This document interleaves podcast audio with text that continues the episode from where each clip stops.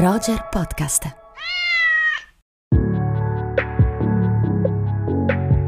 Amiche e amici di Roger, questo è Rubik. Io sono Simone Spoladori e insieme a me, come sempre, c'è Andrea Chimento, ciao a Eccolo. tutti. ciao Simone, grazie spia... di questa bella presentazione, mi hai spiazzato. Sì. L'ho spiazzato, l'ho spiazzato. bene Andrea, come stai? Molto bene, molto bene. Tu?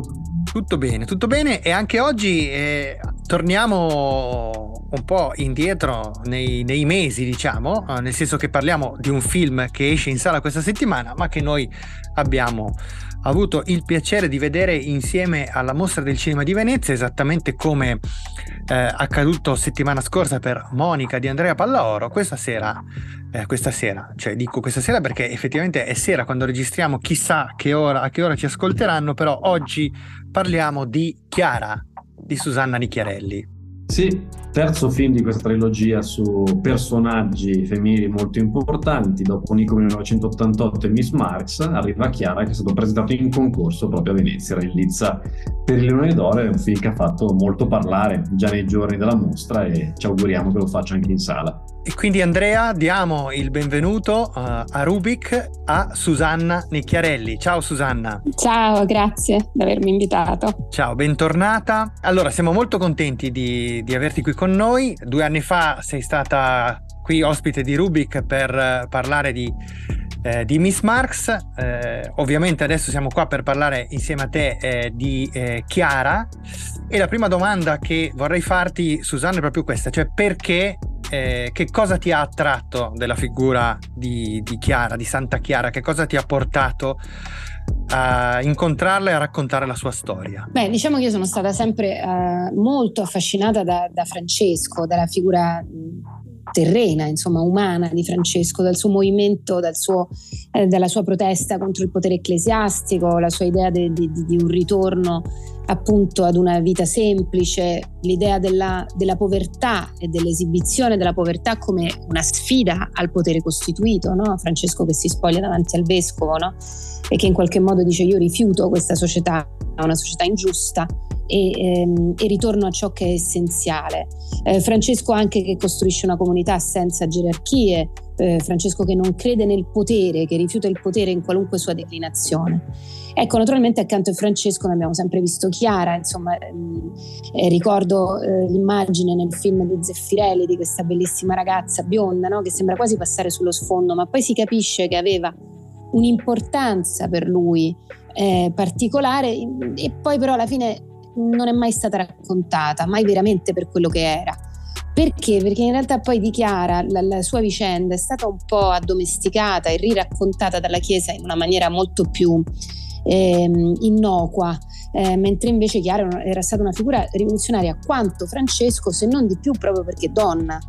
E quindi studiando ehm, la figura di Chiara ho capito mh, la necessità di raccontare la sua storia.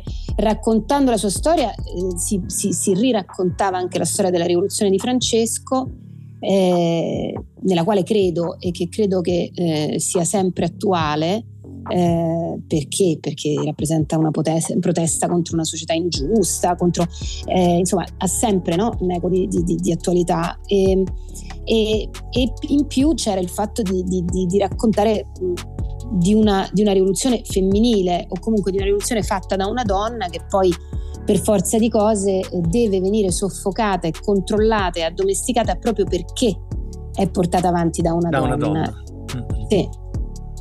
Infatti Chiara in qualche modo si può dire che proprio essendo donna è una figura ancora più rivoluzionaria di quella di Francesco, che in qualche modo era ancora più scomoda e fastidiosa per il potere costituito, certo. perché comunque una donna che prende in mano la propria vita, che decide di costruire un ordine completamente diverso da tutti gli ordini che c'erano in quel momento, bisogna tener conto innanzitutto del fatto che gli ordini monastici femminili erano tutti secondo delle regole scritte da uomini, ma poi soprattutto all'interno dei monasteri si riproducevano esattamente le, le contraddizioni eh, della, della, società che c'era fuori, no?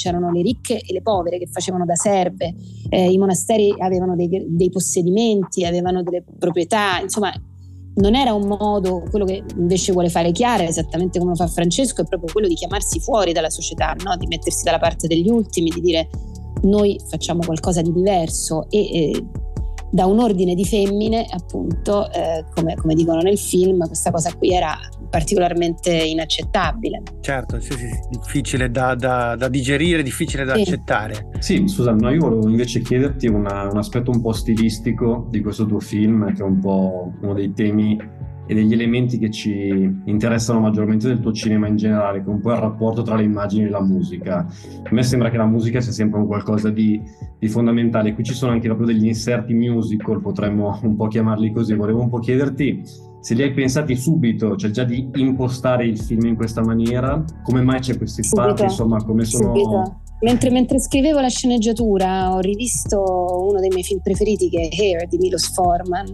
mm. e um, mi sono appassionata proprio all'idea di, di, di, raccontare questi giovani anche un po' in chiave in una chiave come quella, cioè perché, eh, perché in qualche modo somigliano no, ai figli dei fiori, ai movimenti degli anni 60, eccetera eh, proprio per quest'idea appunto di eh, rifiutare no? l'abbondanza, la, la, la ricchezza, di, di, di, tornare a ciò che è essenziale, ma attraverso comunque una manifestazione gioiosa. Eh, I francescani non è che si mortificavano, e, e, quindi eh, la danza, il canto, che comunque erano effettivamente qualcosa di molto presente nella religione francescana e appunto anche per Chiara e le sue sorelle, la danza e il canto dovevano diventare eh, protagoniste, cioè un modo loro per festeggiare, per stare insieme, quasi più quello che la preghiera, ecco perché poi alla fine per me questi momenti di danza, che, che non sono tanti, nel senso che il film non è un musical, ma le sequenze musicali però ci sono, questi momenti di danza e di canto,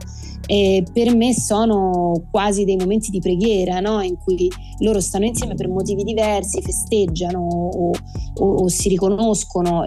La danza è anche una celebrazione del corpo, in qualche modo, di queste donne anche che, che si levano il velo no? in maniera molto simbolica, si levano il velo, si levano le scarpe e, e, e, e si liberano.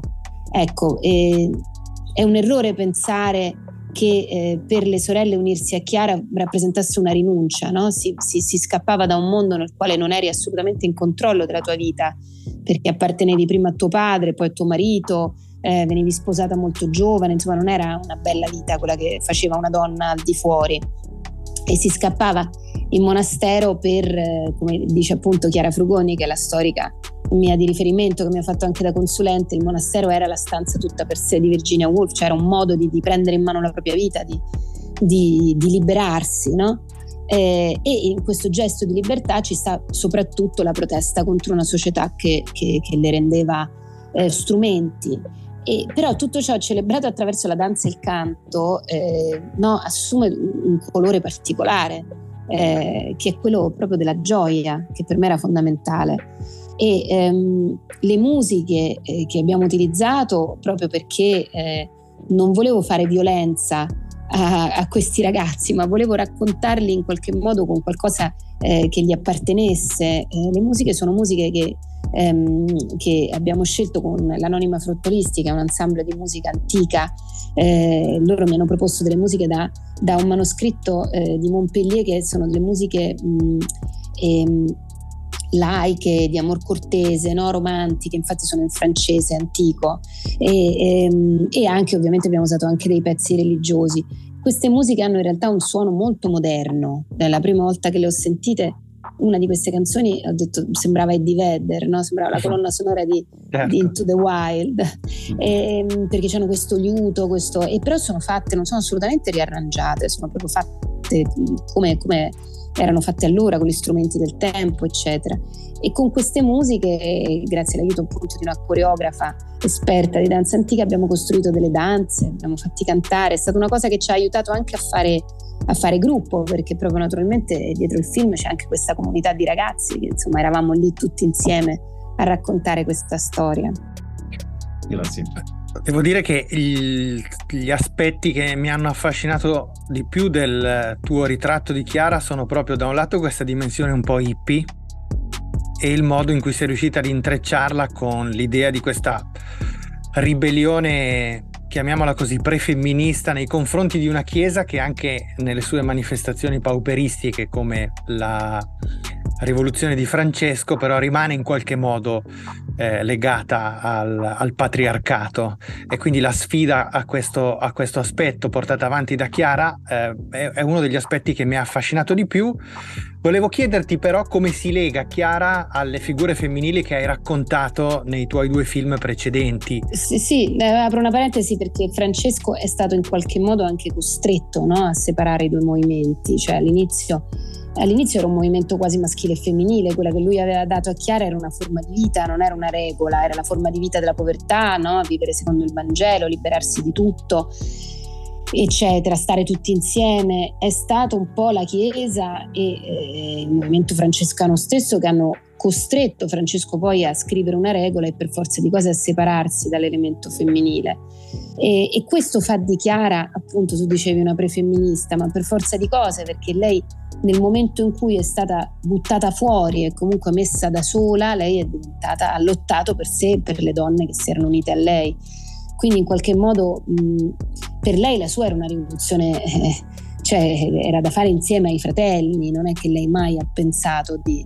Però naturalmente a quel punto è diventata anche quella cosa là. Certo, sì, sì. Come si lega? Eh, si lega tanto in realtà, che è una cosa di cui eh, un po' mi sono accorta facendolo, si lega un po' perché è una figura che ha a che fare sia con la sua immagine pubblica, eh, moltissimo, così come ce l'aveva a che fare Nico, no? con la sua immagine pubblica, perché naturalmente lei viene, viene, viene, viene considerata una santa eh, per via di questi miracoli che accadono, per via di, di, di, di quello che dice la gente, no? ed è quasi come se lei questa definizione non le appartenesse, non la volesse, perché lei comunque voleva essere una fra tante, una sorella fra le sorelle, no? Uh-huh. E naturalmente questa cosa qua la allontana dalla gente, la spaventa, quindi il rapporto tra, tra, tra, tra chi sei e l'immagine che ti restituiscono gli altri è comunque un tema eh, in generale molto interessante eh, per qualunque tipo di personaggio, perché poi racconta anche il problema della costruzione della propria identità, e, e, ma lì con Nico e con, e con Chiara è sicuramente uno,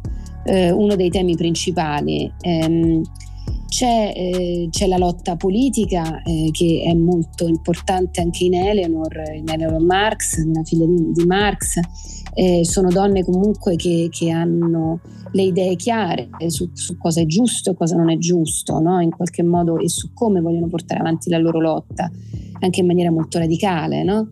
E, ehm, credo che la differenza mh, fondamentale tra, tra tra Chiara ed Eleanor e la forza che trova Chiara nelle, nelle compagne, nelle donne intorno a lei, insomma nella comunità che costruisce, mentre invece Eleanor è una donna molto sola. Sì, più isolata nella sua lotta anche. Sì. E qui invece volevo chiederti un po' sulla scelta del, del casting, perché mi sembra che poi, soprattutto in questi ultimi tuoi film, c'è veramente una grande attenzione al lavoro degli attori. Volevo un po' chiederti, soprattutto sui due protagonisti, ma anche se vuoi fare un discorso un po' più generale, se le scelte sono state fatte in maniera decisa, se avevi qualche dubbio in più quando hai magari, immagino, provato Margherita, Andrea Carpenzano, se sei andata subito decisa su di loro, se avevi altre idee, come è stato un po' questo rapporto con gli attori? Io sono andata mh, mm, abbastanza decisa perché mm, intanto gli due attori li conoscevo già rispetto alle cose che avevano fatto. A me Carpenzano mi era piaciuto molto nel campione, no? dove aveva fatto questa figura di, di, di, ragazzo che in qualche modo appunto ha questo talento no? incredibile e poi diventa strumento di tutti quelli che lo circondano. Mi sembrava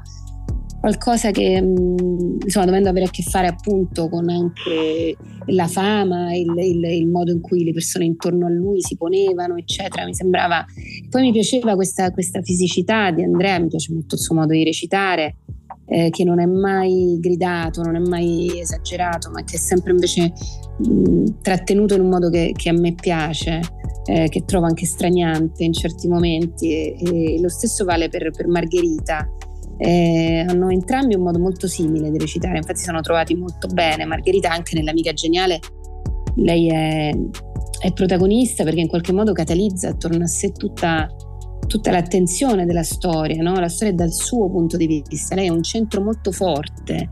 Ehm, essendo comunque anche molto, molto, molto delicata poi come attrice, molto, però in realtà ha, ha, un, ha, un, carisma molto particolare, quindi entrambi mi piacevano molto.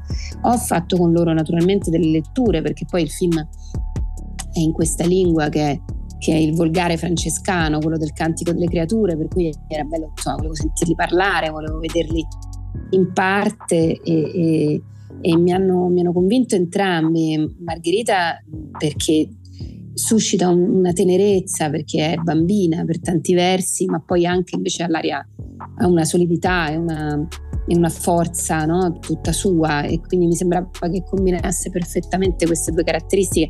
È importante pensare che Chiara aveva 18 anni quando è scappata di casa, di casa. Francesco ne aveva 30 quando l'ha accolto, cioè erano ragazzi e quindi mentre spesso questi attori vengono raccontati no? da, da attori questi personaggi da attori più, più, adulti, perché sono dei ruoli importanti, questo lo capisco anche, ma invece io volevo proprio raccontare, ehm, raccontarli secondo la loro età e quindi anche le loro ingenuità, le loro fragilità e, e le, rispettare l'età anagrafica per me è stato importante, loro avevano l'età giusta, erano ragazzi. E, e come tali hanno anche affrontato i loro personaggi. Susanna, senti, il tuo film è molto suggestivo anche dal punto di vista figurativo. Eh, ci puoi raccontare qualcosa del lavoro di ricerca che hai fatto anche sul piano pittorico per eh, ottenere un impatto così forte?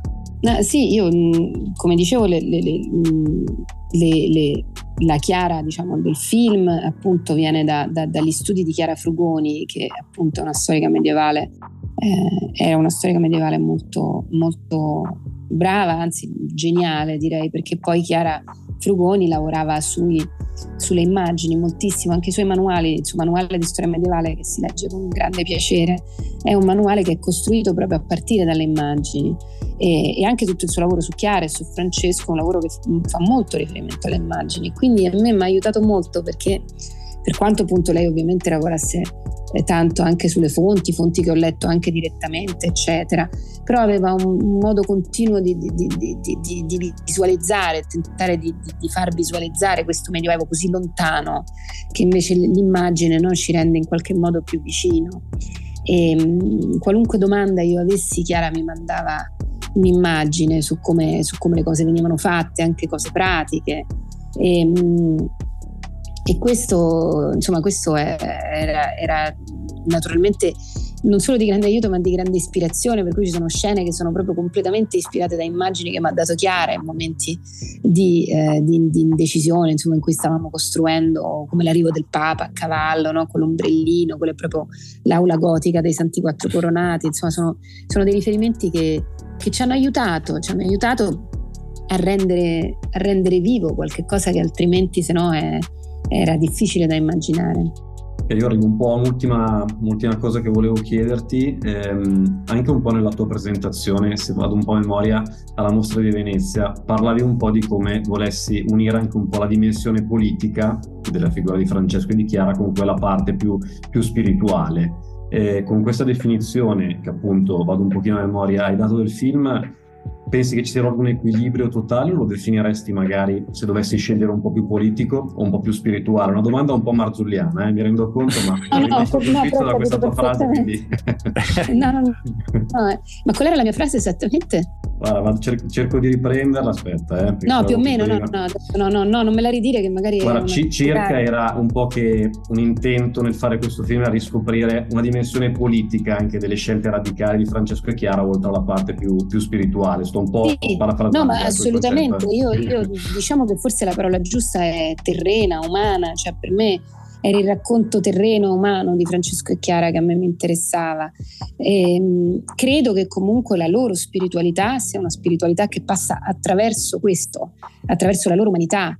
Eh, ed è questo che per me insomma, li rende interessanti, nel senso che a me non, non avrei potuto fare un film su, su, su, su un santo, una santa mistica, ecco, non, non, perché abbia niente, però non è qualcosa alla quale mh, mi relaziono facilmente, no? non, non, c'è niente di irrazionale, niente di, di, di folle in Chiara e Francesco, sono, sono molto concreti loro in quello che fanno, nella comunità che costruiscono nel tipo di protesta che portano avanti e, e, sono molto, molto, umani come santi, no? Francesco che si ammala, eh, che soffre, eh, Chiara con i suoi miracoli alimentari perché hanno fame, allora lei fa l'olio, fa il pane, fa, ehm, c'è qualcosa di molto concreto e perciò secondo me anche di molto politico no? in, questa, in questa storia. E naturalmente il tema però è sempre anche quello della condizione umana, del rapporto con la vita, con la morte, eh, del senso del, del, del, della nostra vita terrena, appunto. Quindi in realtà eh, la dimensione spirituale ovviamente c'è, non, non poteva mancare, ma forse in qualche modo c'è sempre, no?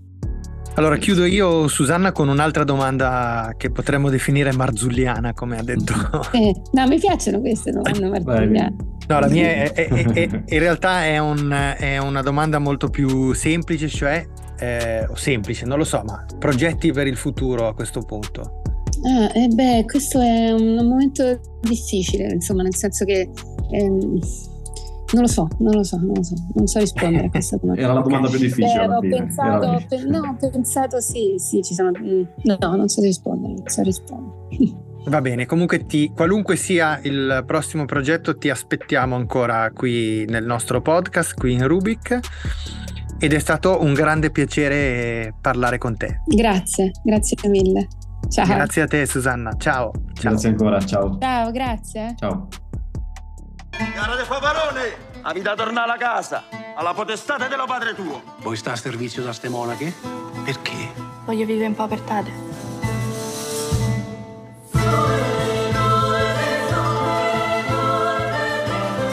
Madonna Chiara, guaritami sta creatura. Avevi segnato la fronte e la fiosa risanò. Facendo miracolo.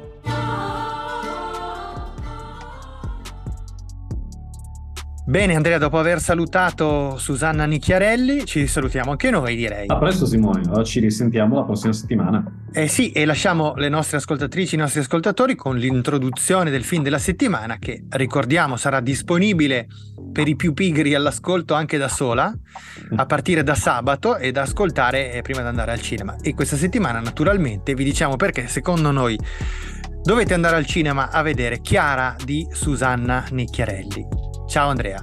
Ottimo, ciao, grazie a tutti, ciao. Il film racconta la storia di Santa Chiara, fermandosi però prima della santità, cioè racconta, eh, diciamo così, la purezza della vocazione di questa giovane donna che, affascinata dalla rivoluzione pauperistica dell'amico Francesco, decide di seguirne le orme ma anche la Chiesa delle riforme egalitarie, la Chiesa che rinuncia agli orpelli e all'opulenza, in qualche modo non è un luogo per donne e Chiara si dovrà scontrare con la sua famiglia in primis e poi con tutto il mondo ecclesiastico ufficiale che impedisce alla giovane donna e alle sue seguaci di ottenere una vera equiparazione con i francescani. Per le donne l'unica regola possibile prevede semplicemente la clausura. Nicchiarelli racconta questa storia con la consueta libertà creativa, rimanendo in bilico tra la sua felice vena pop e un rigore formale suggestivo. La comunità di Chiara e delle sue donne ha qualcosa di irresistibilmente hippie, mentre alcune scelte visive, soprattutto le numerose inquadrature frontali e statiche, sembrano rimandare alla pittura bidimensionale del 1200. Anche se non raggiunge la forza dirompente dei suoi predecessori, Nico 1988 e Miss Marx, con i quali chiude una sorta di trilogia femminista, Chiara è un film concettualmente riuscito e affascinante che merita di essere visto in sala e che è il nostro consiglio di questa prima settimana di dicembre. Buona visione!